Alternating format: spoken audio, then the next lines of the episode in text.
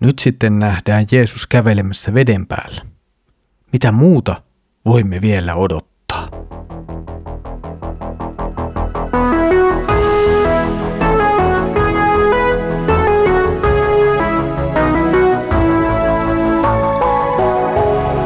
Kirjoitusten pauloissa. Tervetuloa taas mukaan Kirjoitusten pauloissa Raamattu podcastin pariin. Minä olen Mikko ja katselen teidän kanssanne yhdessä Markuksen evankeliumin jakeita. Mukavaa, että olet löytänyt taas seuraamme. Edellisissä jaksoissa Jeesus ruokki parilla ruokapalasella viiden tuhannen miehen joukon. Tämäkin teko oli syvempi kuin vain yliluonnollisesti ilmestyvän ruoan jakaminen. Mutta tähän hetkeen Markus ei jää kovin pitkäksi aikaa tuijottelemaan noita ruokittuja ihmisiä, vaan aika nopeasti jälleen kerran matka jatkuu eteenpäin. Luemme nyt Markuksen evankeliumin kuudennen luvun jakeet 45-52.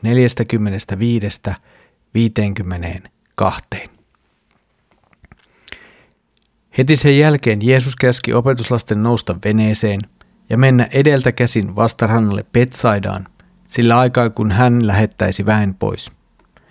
Jätettyään hyvästi hän meni vuorelle rukoilemaan. Illan tullessa vene oli keskellä järveä ja Jeesus yksin maissa. Hän näki, että opetuslapsilla oli täysi työ soutaa vastatuuleen.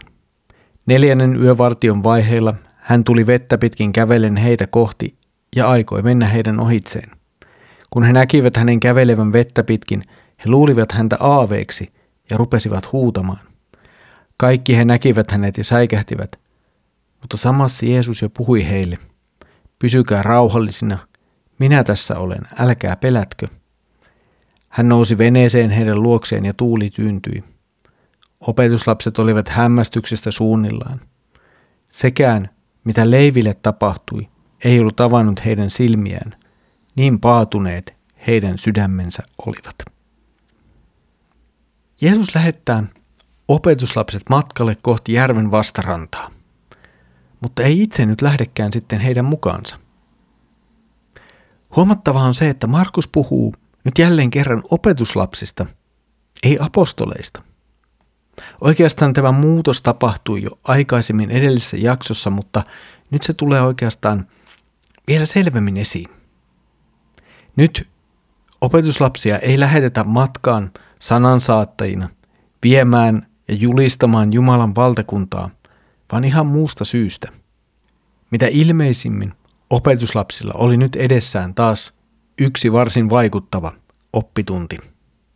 Ja jälleen kerran se tapahtuu pimeällä järvellä. Opetuslapset pyrkivät tuulessa soutamaan yön pimeydessä kohti määränpäätään. Ilmeisesti tuo ei ollut ihan helppo tehtävä, vaan opetuslapset joutuvat Markuksen mukaan tekemään aivan täyden työn pystyäkseen liikkumaan vasta tuulessa. Jeesus näkee opetuslasten vaikeudet jostakin rannalta tai sen läheisyydestä. Sen sijaan me emme tiedä sitä, kuinka kaukana opetuslapset olivat varsinaisesti rannasta. Toki voimme arvella, että kuutamoisena yönä voi hivenkin, hivenenkin järven pintaa ylempänä olevalta paikalta nähdä melko kauas järvelle. Markus ei näitä yksityiskohtia meille määrittele – eikä ne oikein tarkasti selviä meille muistakaan evankeliumeista, jotka t- käsittelevät tätä samaa tapausta. Ja ehkä ne eivät lopulta ole niin kovin tärkeitäkään. Olennaista on se, mitä kokonaisuudessaan tapahtuu. Aamuyön tunteina opetuslapset siis pyrkivät kohti määränpäätä. He pyrkivät pääsemään rantaan keskeltä järveä. Ja sitten yhtäkkiä tapahtuu jotain kummallista. Nimittäin se, että Jeesus lähtee kulkemaan veden päällä kohti opetuslapsia. Mielenkiintoista tässä on se, että vanhasta testamentista löytyy Jopin kirjasta, profeetta Jesajalta sekä psalmeista maininnat Jumalasta, joka kävelee veden päällä. Nämä kohdat pitävät sisällään sekä luomiseen että kansan pelastamiseen liittyviä tekstejä. Nyt kun siis Jeesus astelee veden päällä, niin hän yhdistää itsensä näihin teksteihin. Jeesus on tämä Jumala, joka on luonut maailman. Jeesus on tämä Jumala, joka tulee pelastamaan kansansa. Siis tämä Jeesuksen käveleminen veden päällä on jälleen kerran yksi niistä tapahtumista, joissa Jeesus osoittaa olevansa se Jumala, josta jo vanha testamentti puhuu. Sitten tulee myöskin sellainen vähän erikoinen yksityiskohta. Nimittäin se, että Markus mainitsee Jeesuksen kuule- olevan kulkemassa ohi opetuslasten. Ei siis menossa opetuslasten luo suoraan, vaan kulkemassa heidän ohitseen. Tämä on todella yksi niitä kummallisia kohtia Markuksen evankeliumissa, jota on aika vaikea selittää millään kovin järkevällä tavalla.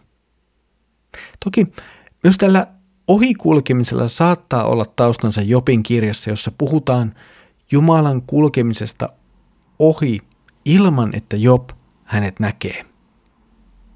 Toisaalta tässä voi olla myös se viesti, joka myöhemmin tulee selväksi tekstijaksomme ihan lopussa, sekä myöskin tuossa opetuslasten pelossa, on nimittäin se, että Jeesus on fyysisesti veden päällä kävelemässä, mutta opetuslapset eivät edes nähdessään tunnista häntä.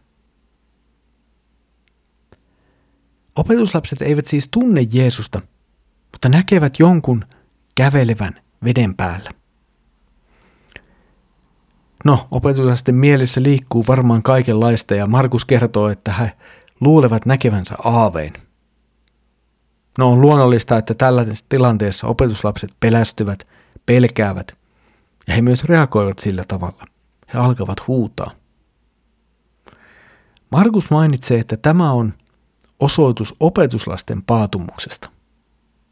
Vaikka he olivat itse ajaneet saastaisia henkiä ja nähneet Jeesuksen teot, niin he silti pelkäävät tilanteessa, jossa heidän ei olisi tullut pelätä. Tämä kertoo hyvin millaisia opetuslapset olivat. He olivat tavallisia ihmisiä, eivät mitään superuskovia tai virheettömiä Jumalan sankareita. Ja tämä on oikeastaan yksi niitä asioita, joka tekee raamatusta meille entistäkin luotettavamman. Nimittäin se, että se on hyvin rehellinen kuvaillessaan ja kertoessaan opetuslapsista silloinkin, kun se on hivenen häpeällistä. Jeesus ei jätä opetuslapsia pelon valtaan, vaan esittelee itsensä heille. Jeesus sanoi heille, minä se olen. Vaikka tämä on hyvin tavallinen tapa sanoa ihmiselle, että tässä minä nyt sitten olen, eikä mitään sen enempää, niin on hyvin vaikea jättää huomiotta se yhteys, joka tässä kohtaa tulee myös siihen, kun Jumala ilmoittaa itsensä vanhassa testamentissa sanomalla, minä olen se, joka olen. Kun tekstissä Jeesus selvästi liittää itsensä aikaisemmin jo Jumalaan ja Jumalan tekoihin, niin miksi myös hänen itse esittelynsä ei voisi siihen liittyä? Lopulta Jeesus tulee opetuslasten luo veneeseen ja tässä samassa hetkessä tuulikin tyyntyy. Opetuslapset tulevat pelastetuiksi sekä mahdollisesti vaaralliselta tuulelta, että vähintäänkin turhasta pelostaan. Jeesus osoittaa jälleen kerran olevansa enemmän kuin vain tavallinen ihminen ja profeetta.